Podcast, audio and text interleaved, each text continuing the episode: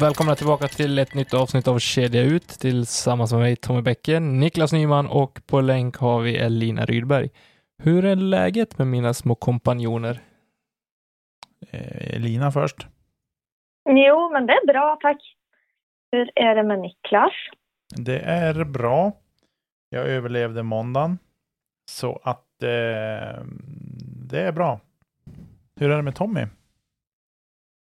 Jämna plågor. Som vi säger. Jo, det blir inte mer att säga än så. Nej då. Dagarna går. Vilket jag är jätteglad över. Vill ha sommar och ledighet, känner jag. Mm. Jag vill bara... Ja, jag vill spela discgolf. Ständig semester. Men typ så. Och 22 grader varmt, vindstilla. Ja, midnattsgolf. Ja. Nu sitter vi här igen ett år senare och grottar ner oss i våran fantastiska midnattsgolf. Nej, men det blir ju grymt roligt när väl det slår in. Jag har planerat för en lång ledighet i sommar och hoppas nästan, nej så ska jag inte säga, men min sambo ska ju börja jobba i tanken, vilket känns bra.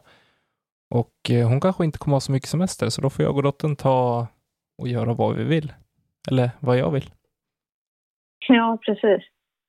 Jag kan i alla fall skryta och säga med att typ all snö har äntligen smält i våran trädgård och det var 8+ här hemma idag. Snyggt, nu är kineserna tillbaka på jobbet, vet du. Jajamän. Det tog några veckor, men nu är det dags. Jag har inga kommentarer. Nej. Dessa kineser. Men, nu är vi här igen. Nu är vi här igen och vi går in i en liten roligare period poddmässigt och även lite mer hektisk period, skulle jag säga. Vi har bokat upp gäster för 3 veckor framöver i alla fall. Ja, något sånt. Ja. Och i kombination till det så kan vi inte bara släppa allting annat, utan vi måste ju faktiskt hålla oss up to date med det som händer i discgolfvärlden också. Så för att det inte ska bli allt för långa avsnitt så tänker vi dela upp det så att i några veckor framöver så blir det nog 2 avsnitt per vecka. Plus att Elina rullar igång med Längsfärg med Elina 2.0. Mm-hmm. Vi ska ju göra ett litet test här under veckan i alla fall. Mm. Och förhoppningsvis kan jag snart börja beta av den här lilla listan som jag har samlat på mig. Så... jag håller tummarna för att allt det här bara ska funka som det ska. Så att vi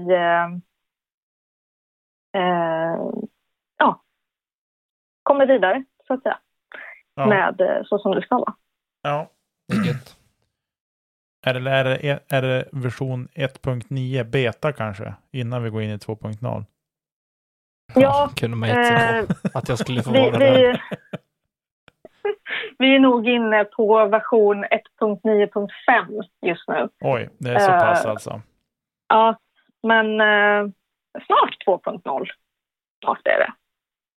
Snyggt. Och vi kan väl göra en litet avslöjande att det här kommer vara en dubbelgrej. Så det kommer inte bara bli poddmaterial. En dubbelmacka. En dubbelmacka, ja. Typ. Nej, men det ska bli spännande. Vi får se vad det blir när vi har fått igenom testversionerna. Ja, det blir fett. Ja. Jag tänker att vi ska studsa in i det här är ju lite sent kanske rapporterat om, men UDisc har sammanställt 2020 och det finns väl inte så mycket annat än att säga att 50 miljoner registrerade runder på UDisc under 2020. Det är några stycken. Det är 100 startade runder i minuten.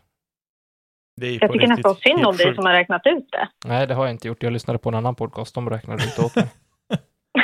Det står ju faktiskt så här. Every 1.6 seconds around started on UDisc in August 2020. Mm. Det är helt galet. Ja. Yeah. Det här visar ju bara på att sporten växer. Jag tror inte att vi kommer få det lugnare på tävlingsfronten i år med registreringar och sådana grejer. Och sen får man också tänka på det här är ju inte alla rundor som har spelats. Alla registrerar inte sin runda på UDisc.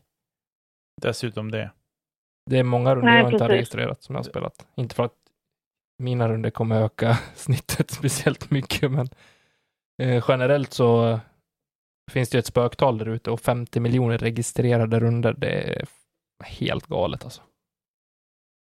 Ja, det roliga är att Kristinehamn är ju en sån klubb som att alltså föreningen använder ju typ inte UDisc, utan vi har använt en app som heter Upsi istället. Och ändå så har vi näst flest spelade runder i hela Värmland. Mm. Och då är ändå alla klubbrunder inte med. Så det hade varit kul att veta hur många det blev egentligen. Ja. Sjukt många skulle vi nog kunna säga. Det kan vi nog. Faktiskt. Ja, nej, det är ju galet. Och då på det ska man veta att UDisc kanske inte är den enda som folk reggar sina runder i heller. Nej, det var lite det Lina sa precis. Det är, jo men jag är inne i en annan värld samtidigt och läser och då hör jag inte alltid vad ni säger. Det är inte svårare än så. Jag är kille, jag kan inte göra två saker samtidigt. Det är sen gammalt. Handlar om prioriteringar, Niklas, men det är något annat där. Vadå prioriteringar? Ja. Du menar att min hjärna prioriterar, att Karas hjärna prioriterar bort? Det var lite fräckt sagt. Faktiskt. Men det är ju sant. Man prioriterar det man vill göra. Ja, men jag läser ju discgolf. Det är därför jag inte riktigt hör. Men, ja. Va? Precis. Nästa kille här inne och inte alls hänger med i det här. Ja, vi har gånger 5 minuter och redan håller på att börja spåra. Ja. Måste sluta med de sena inspelningskvällarna. Ja, alltså. Exakt. 19.00 måste vi köra igång. Det här är alldeles för sent. Ja, men i alla fall. Det är ju magiskt att det är så mycket folk som spelar discgolf. Reggat eller oreggat.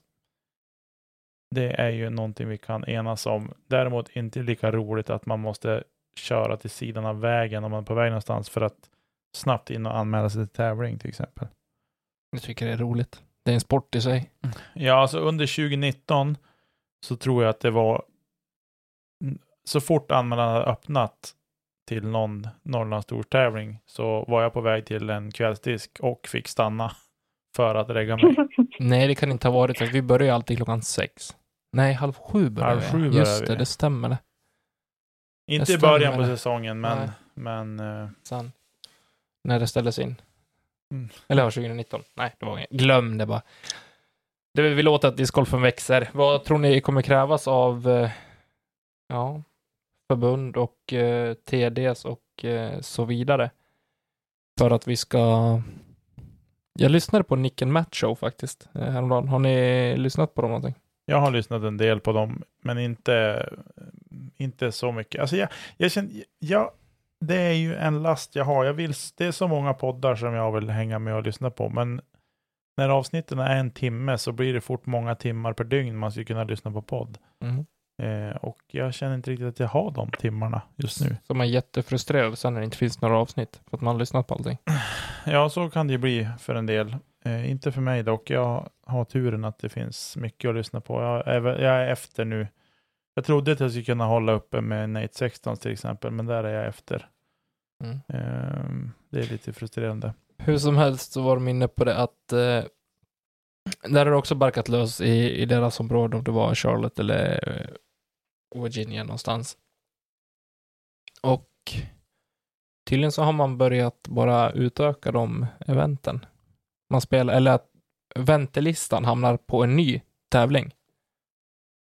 De kör 2 tävlingar parallellt. Ja, för jag vet de gav ett exempel på MVP Opens amatörtävling. Mm. Så på Maple Hill. Mm.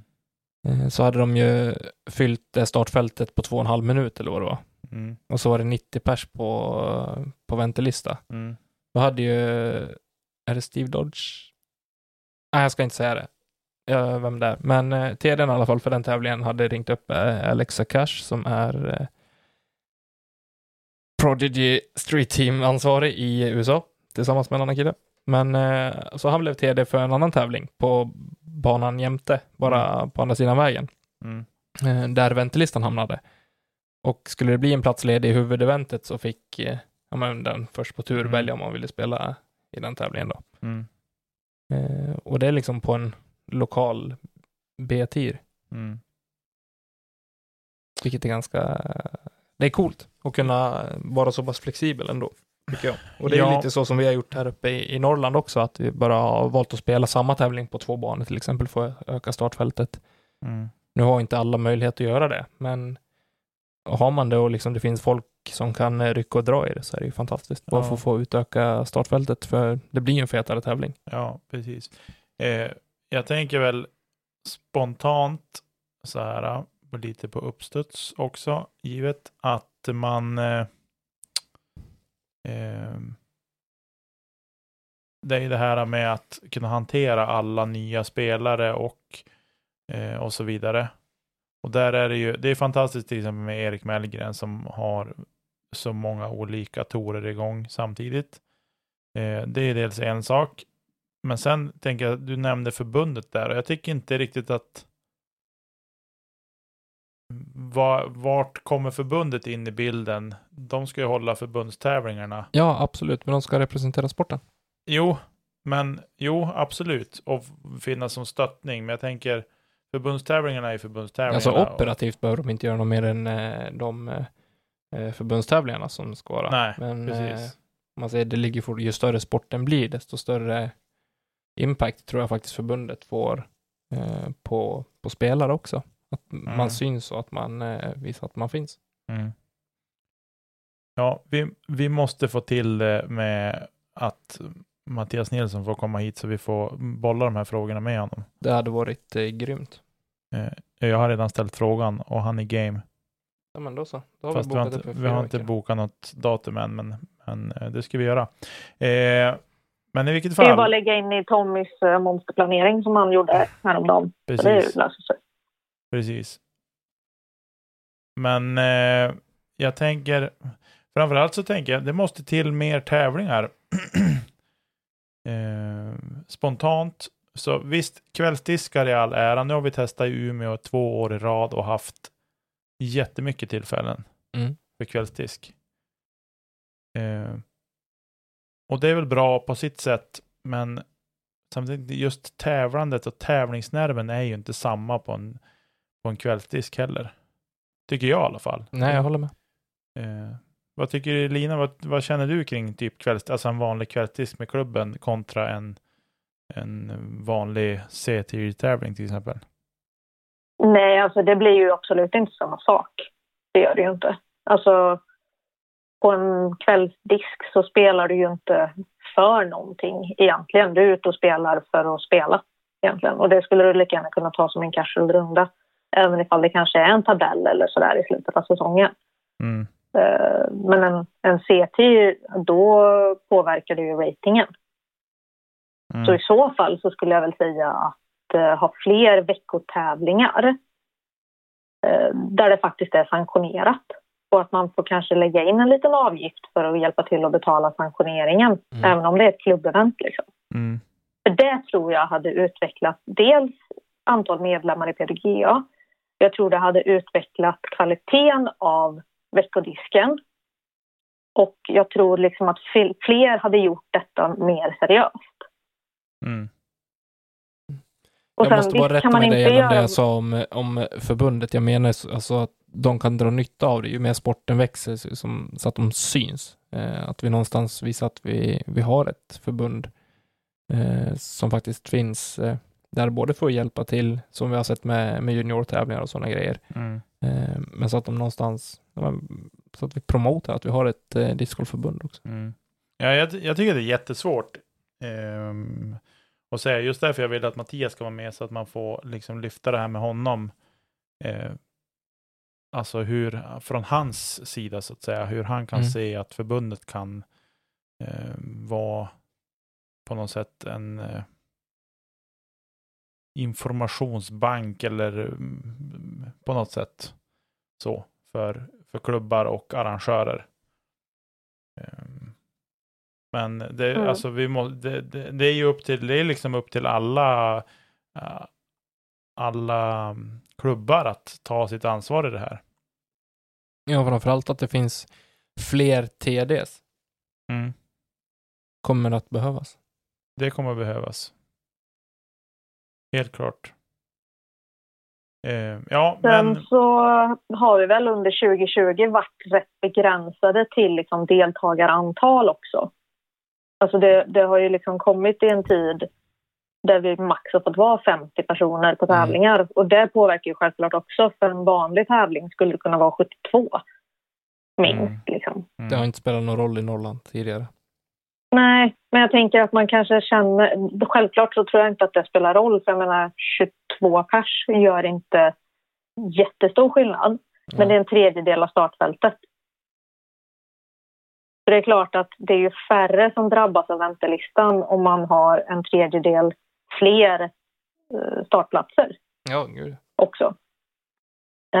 Så att, ja.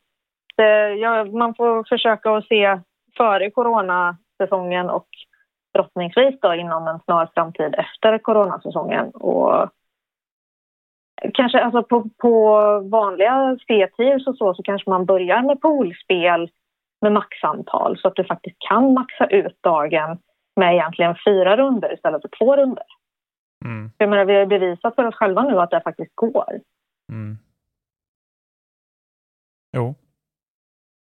Jag menar, då dubblar man ju startfältet på en vanlig tävling. Mm. Så ja, det finns ju sätt att lösa det på. Man behöver vara lite kreativ och som ni säger då, ha fler TDs som kan dra mer lokala tävlingar. Liksom. Mm. Ja. Gött. Har vi något mer att peta i det här just nu? Nej. Inte jag i alla fall. Nej, inte jag heller. Inte just nu. Terry som har varit då? Mm.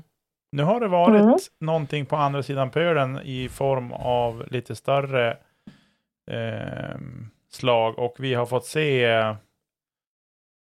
stor proffsa spela discgolf igen. Äntligen är vi igång.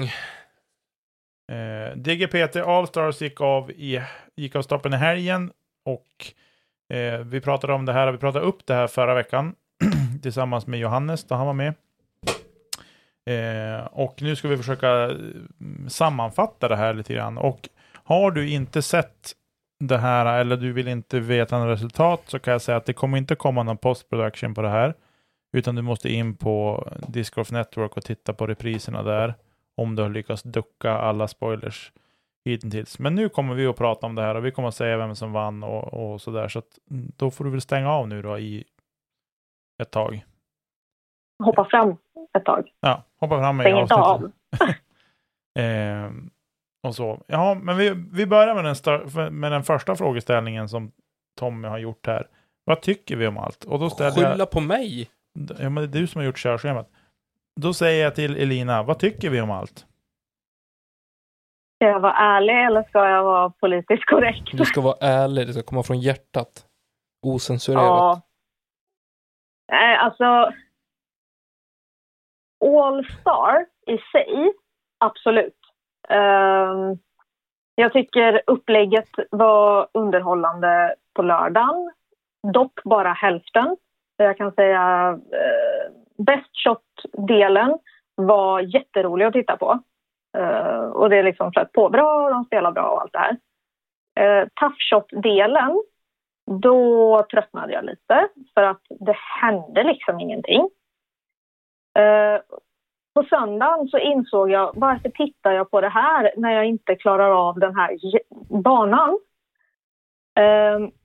Men sen, det som egentligen störde mig mest av allt det var att det var så fruktansvärt utdraget hela sändningen. De har 2 kamerateam när de vet att de har 4 kort att täcka samtidigt. De följer bara herrarna och även för herrarna så får man se repriser på kast när det är live. Det är så här, men vi går tillbaka till det här kastet av den här spelaren. Ja, men varför har ni då 2 kamerateam? Jag menar, det var jättemycket reklam och jag förstår att det är det när det är live för att man ska gå mellan kasten och hej och hå. Men det var så minimalt lite från damerna. Och så läggs det liksom i slutet av sändningen. När alla liksom, men nu har jag tittat på det som jag tycker är intressant här. Så nu kan jag lika gärna stänga av. Och jag menar, det är väl klart att tjejerna får väldigt lite alltså tittare då. När du lägger liksom sent i programmet. Ja. Så det är väl så jag tycker. Ungefär. Jag var djupt besviken faktiskt. Vad tyckte du, Tommy? Oro, inga visor. Nej, men jag är väl inne på samma spår som du. Jag tyckte att lördagen var crap. Jag tycker att söndagen var betydligt rolig att titta på. Dels för att det du är inne på. Jag tycker att fördelningen på alltså tv-tiden blev väldigt, väldigt skev. Det var... Eftersom att du ändå har två så pass jämna grupper som går på lördagen när de spelar dubbel. Och så glömmer man på de sidan Katrina Allen och Kona Panis. Man får se, är det 2 eller 3 kast av dem på hela rundan. Ja, det är de som liksom går och leder efter första rundan. Det kan man självklart inte veta innan, men någonstans så måste man, precis som du säger, utgå från att det inte är ett lead card och ett chase card, utan att vi måste försöka få med så mycket som möjligt och så mycket dödtid som det faktiskt var i form av gång mellan hålen, intervjuer mitt i rundan när faktiskt folk håller på och kastar. Ja, det tycker jag man kan fila på. Söndagen tycker jag var betydligt bättre. Jag tycker man fick se åtminstone nästan lika mycket dam här. Men jag såg ingenting från Håkom till exempel förrän sista putten. Och där kan jag ändå förstå det, för där har man ingenting med det och man har ingenting med vinsten att göra. Så där gnäller jag inte på att man inte får se. Man fick inte se så mycket av Ricky heller. Även om det var desto mer än Håkom och sådär. Men det var betydligt tajtare i herrarna också. Men väldigt besviken över lördagen produktionsmässigt. Var jag annars så supertaggad för att få se mer discgolf.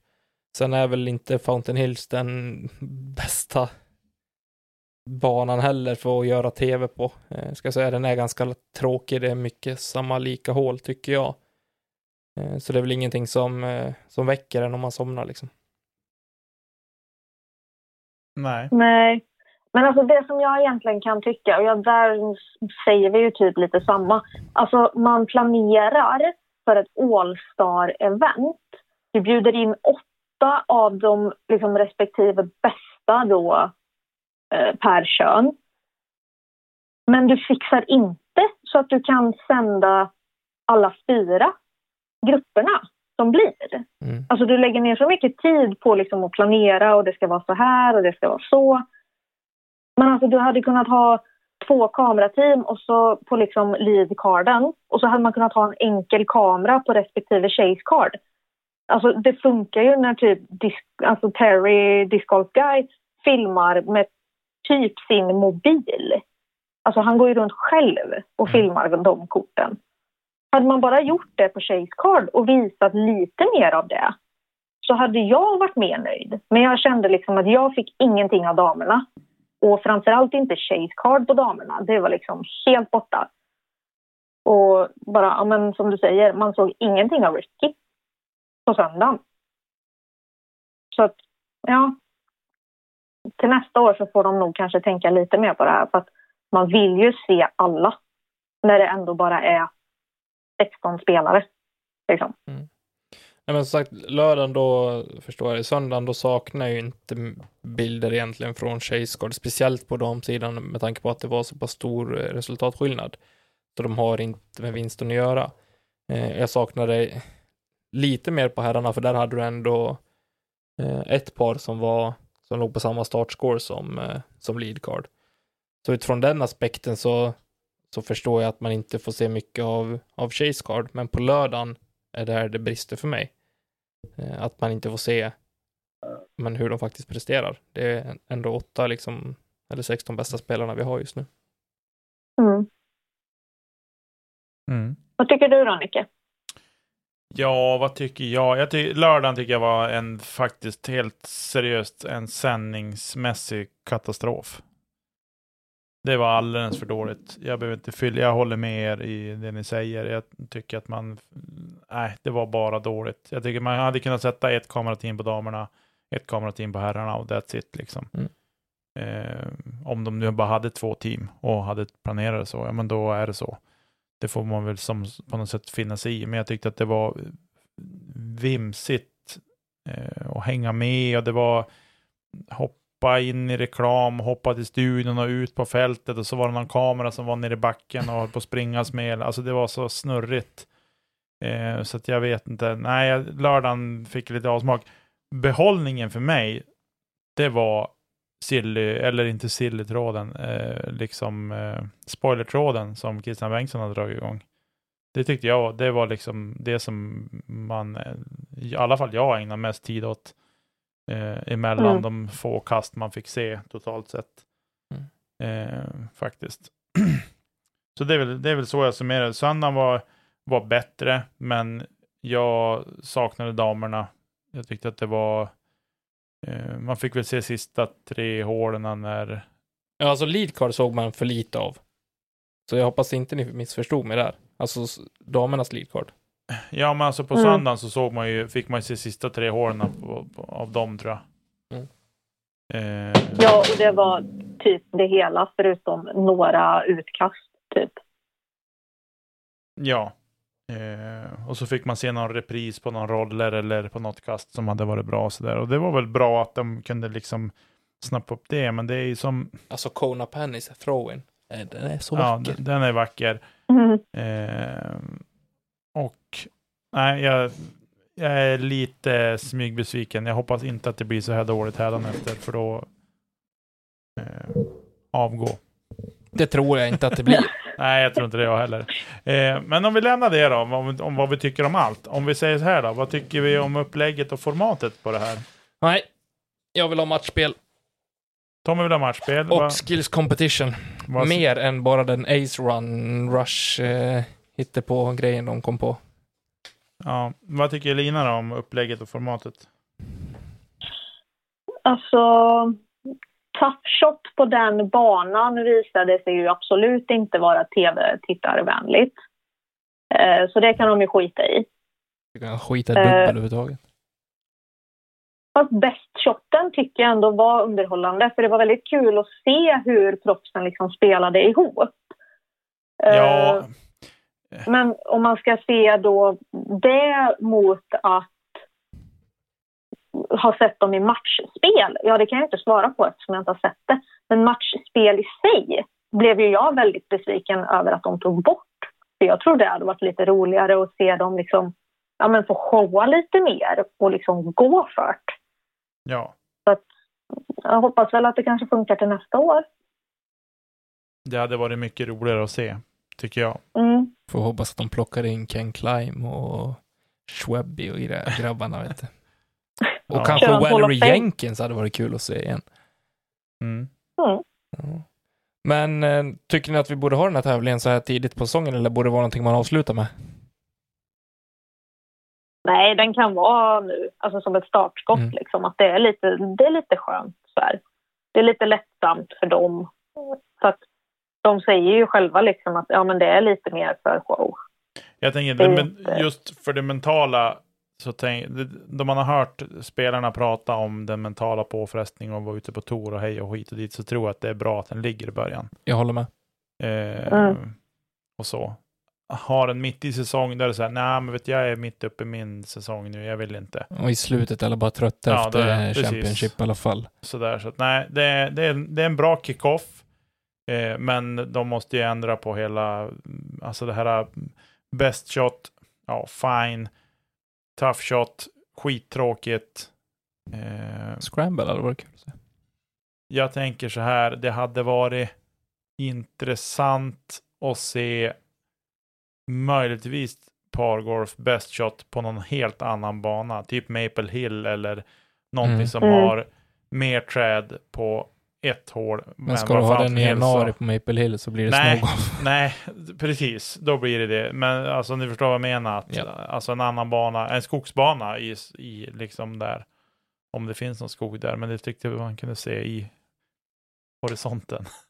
Kan det vara en skönja lite skog. Så måste ju finnas en bana där såklart. Men det hade nog varit roligare att titta på än det här. För det är ju... det är för uppenbart vad som komma skall. Sen, och det är klart att Safari Layout skvallrar ju lite om att det här gör vi för att banan är inte svår nog. Ja, men det tycker jag var bra. Jag tycker de tog fram några riktigt bra hål faktiskt som de borde behålla till huvudeventet sen, tycker jag. Nu är det ingen Disc Golf Pro Tour vad heter det tävlingen? Memorial i år, men jag tycker att man borde faktiskt se över möjligheten att ha några av de hålen som spelades under Allstar-eventet. Typ hål 4. Ja. Nej, men det tycker jag också.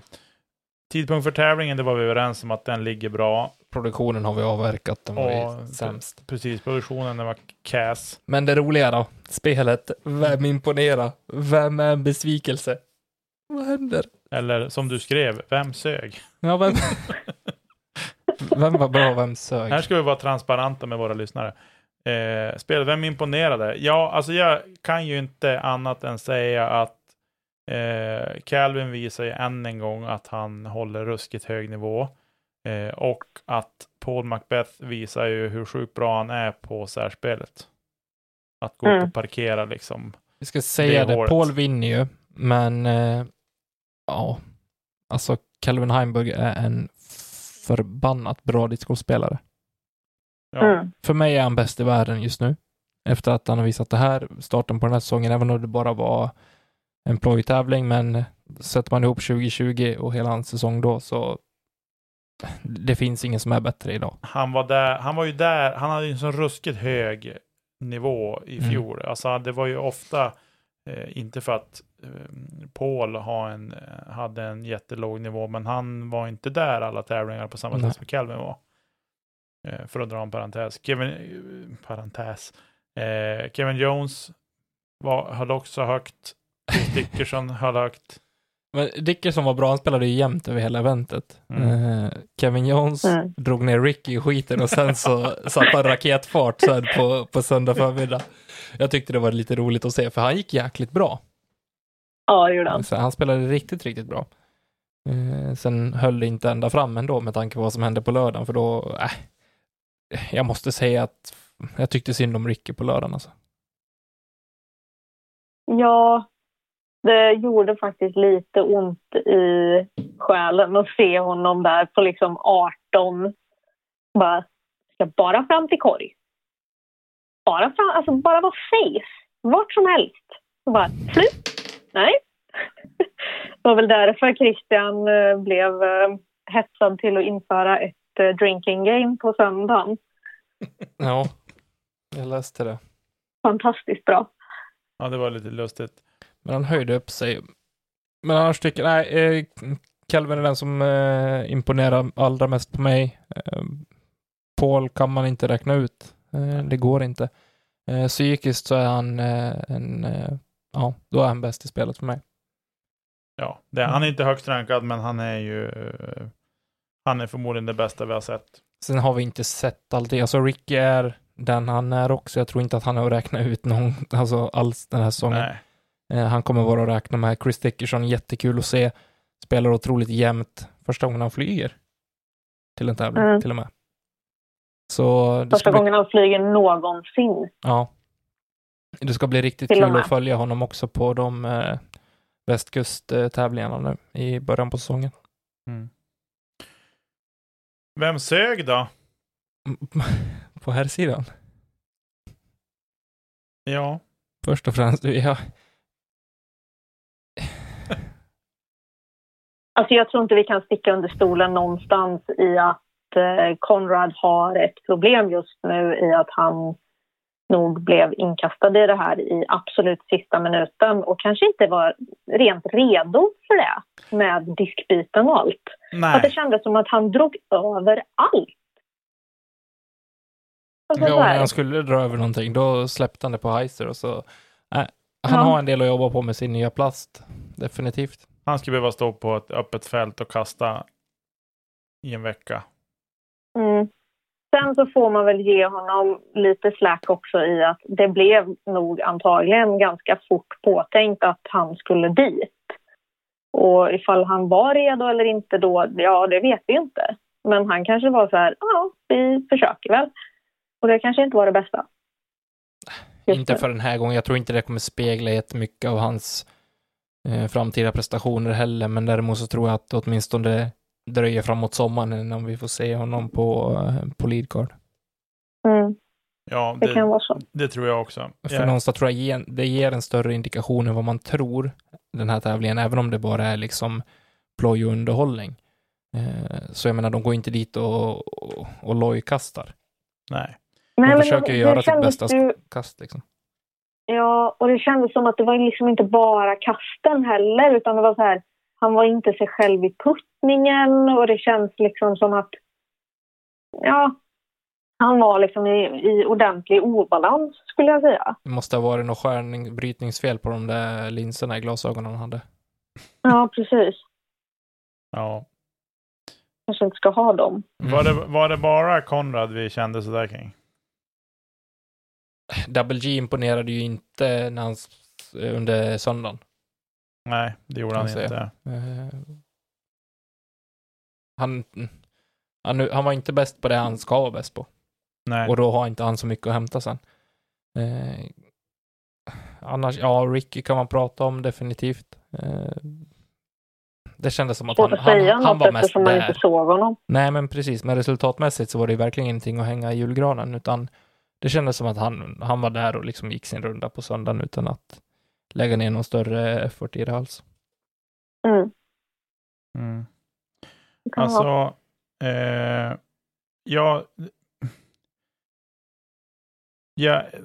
jag kan inte ducka för Katrina.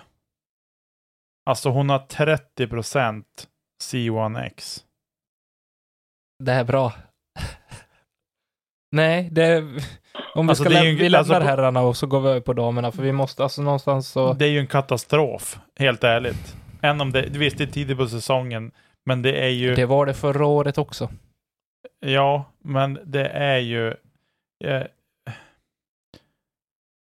Nej. Det börjar bli så frustrerande att se, för att man vet inte vad rör sig i huvudet. Och nu tycker jag ändå att hon tog sig tid emellan. För tidigare har det varit så här, hon går upp, markerar, flyttar på den disken hon har markerat för. Bara flytta på den och så typ skickar iväg disken. Men nu tyckte jag ändå som att hon stannade upp och andades i 5 sekunder innan hon liksom... Hon gjorde till och med någon sorts rörelse mot korgen. För att som sikta in sig på något sätt som många andra spelare gör. Men ändå så vart det liksom... Nej... Fast i ärlighetens namn här nu, utav det man fick se så var det ju ett hål som var katastrof. Jag menar, hon ligger ju inte längst upp på listan om det hade varit katastrof hela tiden. Fast om statistiken ljuger ju inte.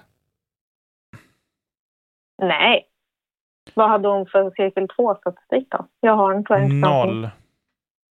Ja. Men det, alltså det är ju...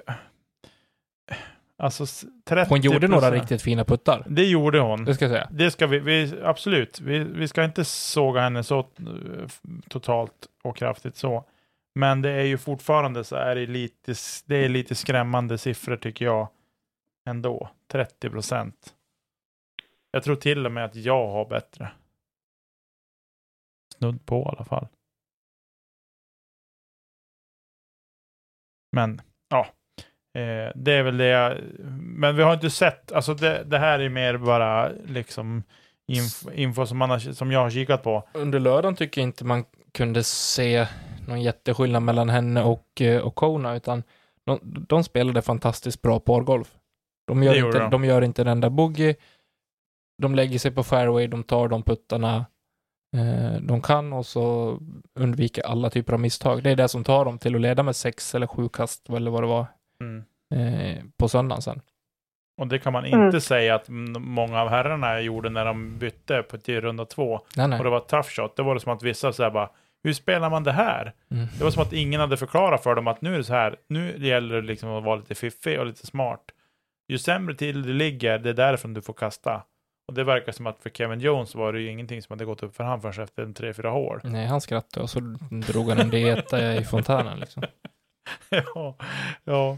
Ja, det var lite lustigt. Men det var lite så var det. Det var som att de var inte mentalt redo på att, ja just det, nu måste man spela annorlunda. Mm. Och därav, men Tough Shot är ju ett skittråkigt format. Det är ju bara roligt om man, alltså kompisar, spelar en fredag kväll för att vara, och liksom så. Då kan man göra det för att man vill ställa till det och vara lite taskig med varandra. Men så här i tävlingsformat, nej. Boring, tycker jag. Mm. Vem är imponerad men av damerna? Men jag skulle säga... jag skulle faktiskt gå till det. Vem som imponerade mest. Och det är ju faktiskt Kona. Tycker jag. För att fine att Katrina kanske är den mer rutinerade spelaren. Alltså hur länge de har spelat. Och som vi ofta ser i leadcard och sådär. Men Kona visade ju själv liksom på söndagen att henne ska vi nog inte vända bort blicken ifrån den här säsongen. Jag har följt henne ganska mycket nu under off-season liksom, för att de har varit väldigt flitiga, hon och Colton, och lägga ut på Instagram och på YouTube och lite sådär. Mm. Och det visar sig ju. Alltså, som hon sa i intervjun också, hon spelar varje dag. De tränar liksom varje dag och det visar sig nu. Mm. För det är ju en sak att liksom hänga kvar i en ledning, men hon ökar ju dessutom. Mm. Hands down den bästa prestationen sett över hela helgen, definitivt. Ja, och sen också det som, och det sa jag väl till dig Elina eller Tommy också kanske fick det på Messenger, att Kona är ju dessutom, hon har ju rätt bra med kräm i armen också, så att hon kan ju utmana Paige på ett annat sätt än väldigt många andra damspelare kan, med kastlängden till exempel. Sen är det klart att man ska ju förvalta det också, men jag tycker någonstans att Kona har ju det, och jag tycker verkligen att hon visar upp det nu, den här helgen. Så att det ska bli väldigt intressant att följa henne och se vad hon kan prestera på touren i år, faktiskt. Mm, verkligen. Vad tror vi var det som höll Paige borta då? Jag trodde att hon skulle komma som ett jäkla ånglok och bara välta över alla. Men hon tappade ju. Alltså det gick ju inte bra för henne i singel. Någonstans så var hon väldigt, väldigt långt efter. Redan efter pargolfen. Jag tror hon blev sinkad av att Heather inte har den kastlängden hon faktiskt behöver på en sån bana. Rent krasst så tror jag att de tappade för mycket på Tough Shot. Ja, både och. För om man tittar på hennes... Alltså hon låg +3 efter 4 hål på finalrundan. Gjorde Paige? Ja. Okej. Ja. Så hon började med två bogeys. Ja, 2 bogeys först och sen gjorde hon par på 3:an och så gjorde hon bogey på 4:an. Just det. Innan hon först på hål 6 gjorde första birden, så gjorde hon birdie 6, 7, 8. Men tror ni att hon... tror att de bogeysarna kom för att hon spelade för aggressivt direkt på runda 2? Eller att... Nej, det tror jag inte. Jag tror att hon var i osynk bara. Mm. För att man fick ju se vissa kast, så här korta glimsar. Och där såg det liksom bara ut att vara dåliga utkast. Mm. Ja, och sen puttade hon inte jättebra heller, tycker jag. Det lilla man fick se av det också. Hon puttade lågt mycket, tycker jag. Att hon gjorde. Och så. Men jag tycker väl... Lite off i linjerna, där man såg. Ja. Men lite förvånande ändå att hon var så. Jag tror inte att det var så mycket mentalt ändå. Jag tycker Paige har varit som professionell och mentalt stark tidigare. Så jag tror inte att det var just det. Jag tror att det var... Hon kom bara fel in i det helt enkelt. Mm. Ja, men vad känner vi då? Känner vi att vi kan avhandla färdigt nu DGPT Allstars? Och säga att hoppas på ett annat spelformat till nästa år. Definitivt. Ja. Vi får skicka en önskan från Kedja ut helt enkelt. Ja, precis. Jaha, men nu Melgren, han har dammat igång 2021. Han är tillbaka, nu har han dammat igång. I 21 februari igår, söndags, eller? Ja. I söndags, ja. Gick Revolution Race Tour av stapeln på Ale Gul Pro Team. Mm. Och här hade man inte sparat in på folk. Jäklar du, det var stort intresse.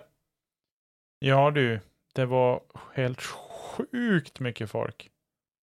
Jag kan säga anmälan tog slut bara några enka minuter. Mm. Ja. Kan tänka mig det. Mycket rött i skålkorten. Ale gul pro.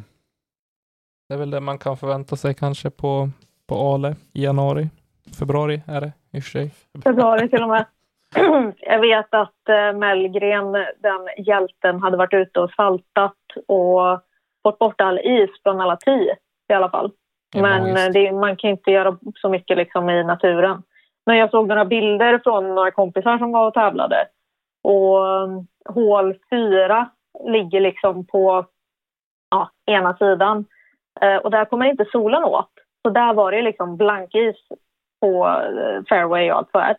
Sen när man kommer upp runt på hål 15, 16 kanske. Där var det helt bart. Alltså det var barmark. Det var inte ett tecken på liksom, att det var mitt i vintern. Så att solen gör ju sitt också. Och jag tror väl att för att bara fortsätta så som jag har gjort nu så kommer nog våren komma ganska snabbt. Hoppas jag. Mm. Det luktade 10 grader varmt i Stockholm nu nästa vecka. Du, jag såg min faster som bor i Mariestad hade skrivit igår att de hade 10,5 grader varmt. Bikini på alltså? Det tror jag inte, men varmt och skönt i alla fall.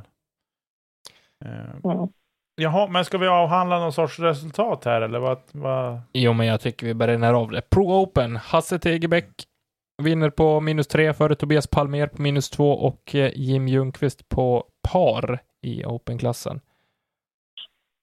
Mm. FPO Pia Andersson vinner på 9 över par före Mimmi Granat 19 över och Linda Elstedt Rickardsson på 36 över. Intermediate har vi Simon Marxén på 2 under par, Gustav Askengren 1 under par och Olof Svanberg delad 3:e plats med Robin Jonsson på 1 över par. Och sen har vi Recreational, där har vi Alexander Forsberg vinner på +4 för Joakim Håkansson och Kristoffer Linder och Magnus Lindblom delad andra plats på +7 över par. Och sen får vi väl säga någonstans på 3:e plats. Nej, om verkligen inte. Jättemånga spelare. Nej, men det blev Alexander Forsberg, Joakim Håkansson och Kristoffer Linder. Topp 3 där. Enligt listan på King. Bra. Och sen har vi i Novis Jakob Gustafsson vinner på 5 över par före Johan Försterström på 7 över par och Joakim Zetterberg på 9 över par. Och i junior har vi Linus Axelsson på 10 över par, Arvid Håkansson på 11 över par och Holger Håkansson på 15 över par. Det var det. Mm. Kul att vi är igång med tävlingssäsongen, va? Vad roligt det ska bli att lyssna på när vi rapporterar resultat. Fast folk som har spelat uppskattar faktiskt det här. Det har de sagt. Jo, det är jättemånga som uppskattar och blir faktiskt omnämnda av att man har gjort en fin prestation. Vi kommer alltid att nämna topp 3. Korrekt. Ja, och jag menar det är väl bra också. För jag menar då kanske folk börjar känna igen lite namn i olika regioner. Och ja, då är ju det här målet som man jobbar för enklare att uppnå också. I att vi vill sammankoppla norr och söder. Korrekt. Så. Ja. Kanske man får lära sig lite namn. Absolut. Jag tänkte så här. Vi tar och svabbar igenom de tävlingar som kommer här i Sverige under våren. Och då är det ju förbundstävlingarna. Nationella touren, deltävling 1. Då har vi 70 anmälda spelare totalt. Och det har kommit trillat in några kändisar till här tycker jag. Melke Molin bland annat. Fast han kanske var med sist också. Kommer inte ihåg faktiskt. Nej, han är ny för idag. Men Elina Rydberg är med. Ja. Ser jag här. Vi kom ju till det stadiet där jag fick anmäla mig. Mm. Och där är 74 platser lediga. Och det är inga på väntelistan, så vi får väl se lite grann vad som händer där. Jag förstår ju med rådande läge ute i samhället också att det kanske är lite tveksamt allting. Och sen har ju anmälan öppnat till Falköping. Falköping. Också. Ja. Och där är det 3 spelare som har anmält sig. Ja, det var ingen helt start där inte. Nej, men dock roligt att det är 3 spelare. Det är Elias Gripler, Henrik Johansen och Linda Emanuelsson som har anmält sig där. Göttigt. Det var det jag tänkte vi skulle nämna lite snabbt bara. Jag försöker få till något gästavsnitt med någon av toppspelarna inför NT-säsongen också. Ja, tänker jag. Det tycker jag. Absolut. Och det kommer vi för sig. Det hade vi för sig kanske nej, det vet vi inte. Vi har inte spelat in avsnittet. Onsdagsavsnittet har vi inte spelat in än. Det spelar vi in imorgon. Rimligtvis. Så vi är lite... typ igår eller något? Ja, precis. Vi är lite offside här i kedja ut. I kedja ut just för tillfället. Men vi har ju dock tävlingar som kommer nu till helgen. Jättespännande. Det ska bli otroligt roligt. Men vi har ju Las Vegas Challenge som drar igång. Disc Golf Pro Tour nummer 1 ut först. Förra året var det ingen Pro Tour. I år är det. Det är kul tycker jag. Jag gillar Las Vegas. Eller ja. Viva Las Vegas. Ja. Var det inte på Talang? Det var någon skön gubbe som visade massa bilder och han var i Las Vegas. Det blev så jäkla stelt. Ja, det är mäktigt. Ja.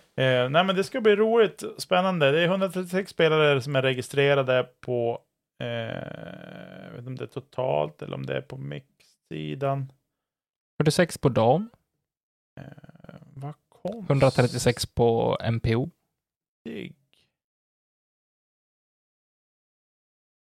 Och nu får vi se. Som sagt, vi har ju sett Paige Pierce, Sarah Holcomb, Katrina Allen, Hailey King, Missy Gannon bland annat.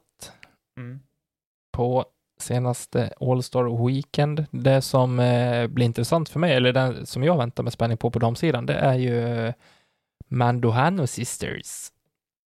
Ja, och se vad de kan ställa till med för odåd faktiskt.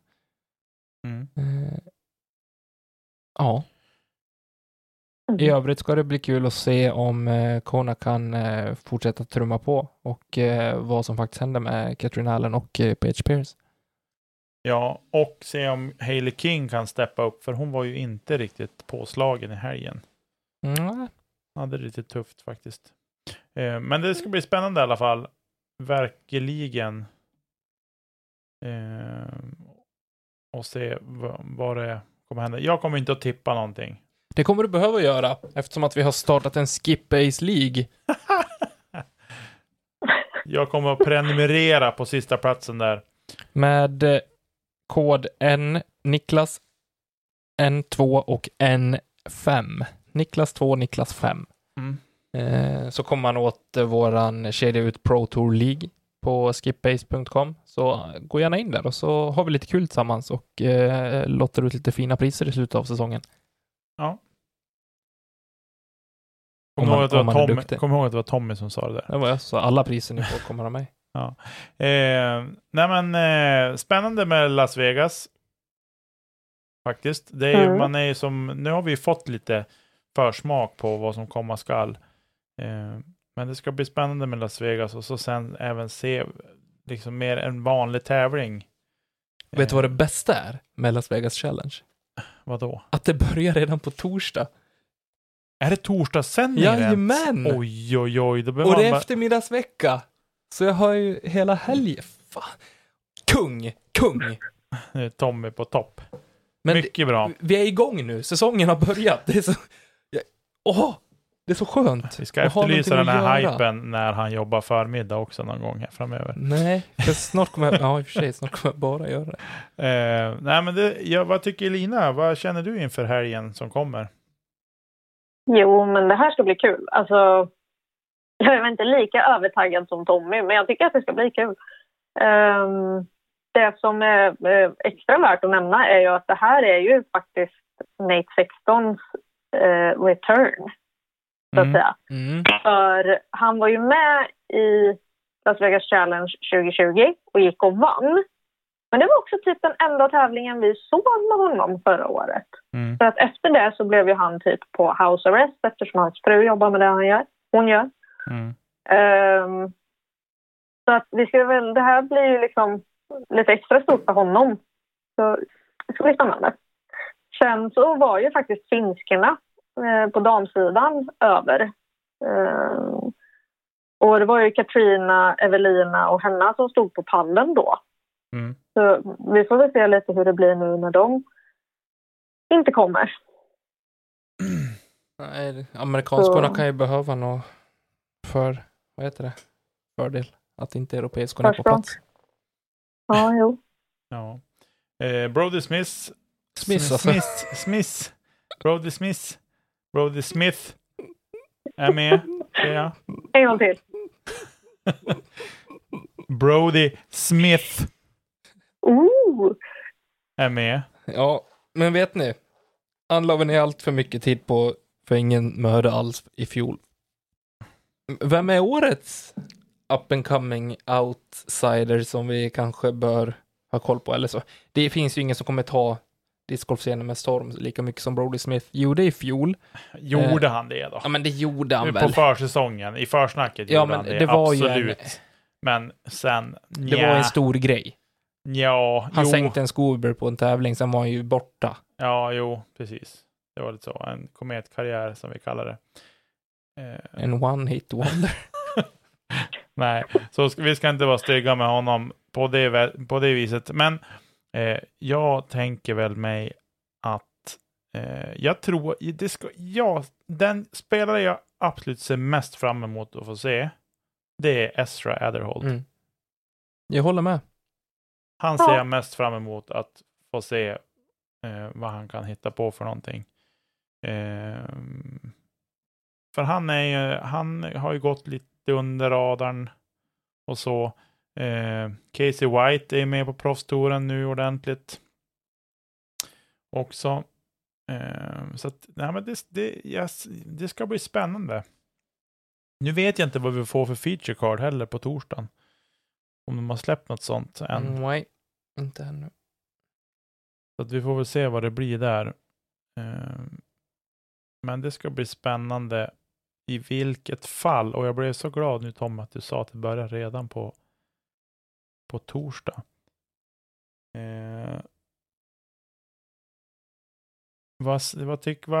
Elina, vad känner du? Jo, jag kommer ju sitta bänken. Och alltså, rent så här, om ni som lyssnar inte har köpt det här live-passet på Discord Network, gör det för guds skull. Att det tar fortfarande inte bort möjligheten att kolla post-production om man skulle vilja det. Men alltså, det kostar så lite. Jag tror det gör väldigt mycket för sporten att man faktiskt visar intresse för livesändningar.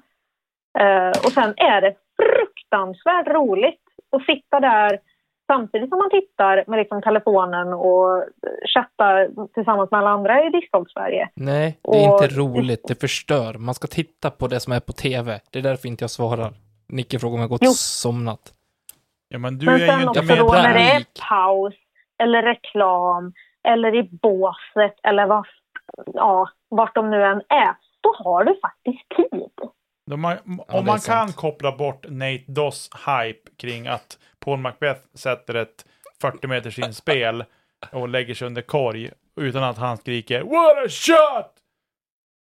Så då kan det vara skönt att bryta av. Look at this angle, Jamie! Då kan man bryta av lite med att gå in och titta på i spoilertråden, som den kallas så fint. I helgen så hade vi... Det är underhållande att läsa det. Det är fruktansvärt roligt. I helgen hade vi den på Facebook. Nu finns det ett event under Ska vi snacka discgolf inför helgen, alltså inför Las Vegas. Men vi byter plattform till Discord. Har han gått med på det, Bengtsson? Jajamensan, det finns en länk där. Skaffa en användare på Discord. Sjukt smidigt. Och där under Ching så finns det, Ching server så finns det en live-flik där vi kommer att hänga och testa det formatet. Facebook har inte steppat upp när man har velat och betett sig som folk, tyvärr. Så att därför överger vi dem nu för att testa Discord istället. Och jag känner mig otroligt, vad ska man säga? Jag känner mig tillfreds med livet. Ja, det gör jag också. Men jag tror att det kommer att vara hela skillnaden för upplevelsen i spoilertråden. Att vi är på Discord istället. Faktiskt. Men det får vi se till helgen. Hur det ser ut. Hur det blir. Och så. Jag har inget mer just nu att tillägga i det här avsnittet. Mer än att jag tycker att Skip Base League måste jag försöka ge mig på. Kanske där jag vinner. Kanske. Eller inte. Ska Elina vara med? Klart hon ska. Jag har faktiskt lagt in min nu. Jag tror kanske jag har rätt. Jag har ingen aning om vad jag håller på med. Men det är ungefär som vanligt. Ja, då är vi två. Jag kommer inte heller. Ja. Vi kan väl stötta varandra, du och jag då kanske. Ja, men vi gör det. Ja, det låter bra. I framtiden kanske man får begränsat med pengar och köpa sina spelare för också. Om det blir för lätt. Om det blir för lätt, ja. Ja, så kan det vara. Ja, men vad säger vi? Att vi hoppas att avsnittet i onsdags med Max var grymt bra, för det vet vi inte nu. Det låter lite konstigt. Antagligen så var det det. Förmodligen. Ett av de bästa ska jag tro. Nu är jag lite så här starstruck igen. Jag gillar ju Max. Håller du på att bli lite nervös? Lite nervös. Gött. Det är bra. Det får vi ju se då. I efterhand. Det får vi se i efterhand. Höra om inte annat. Ja. Men fram till dess. Tack för mig. Och tack för mig. Tack för mig. Hej då. Hej då.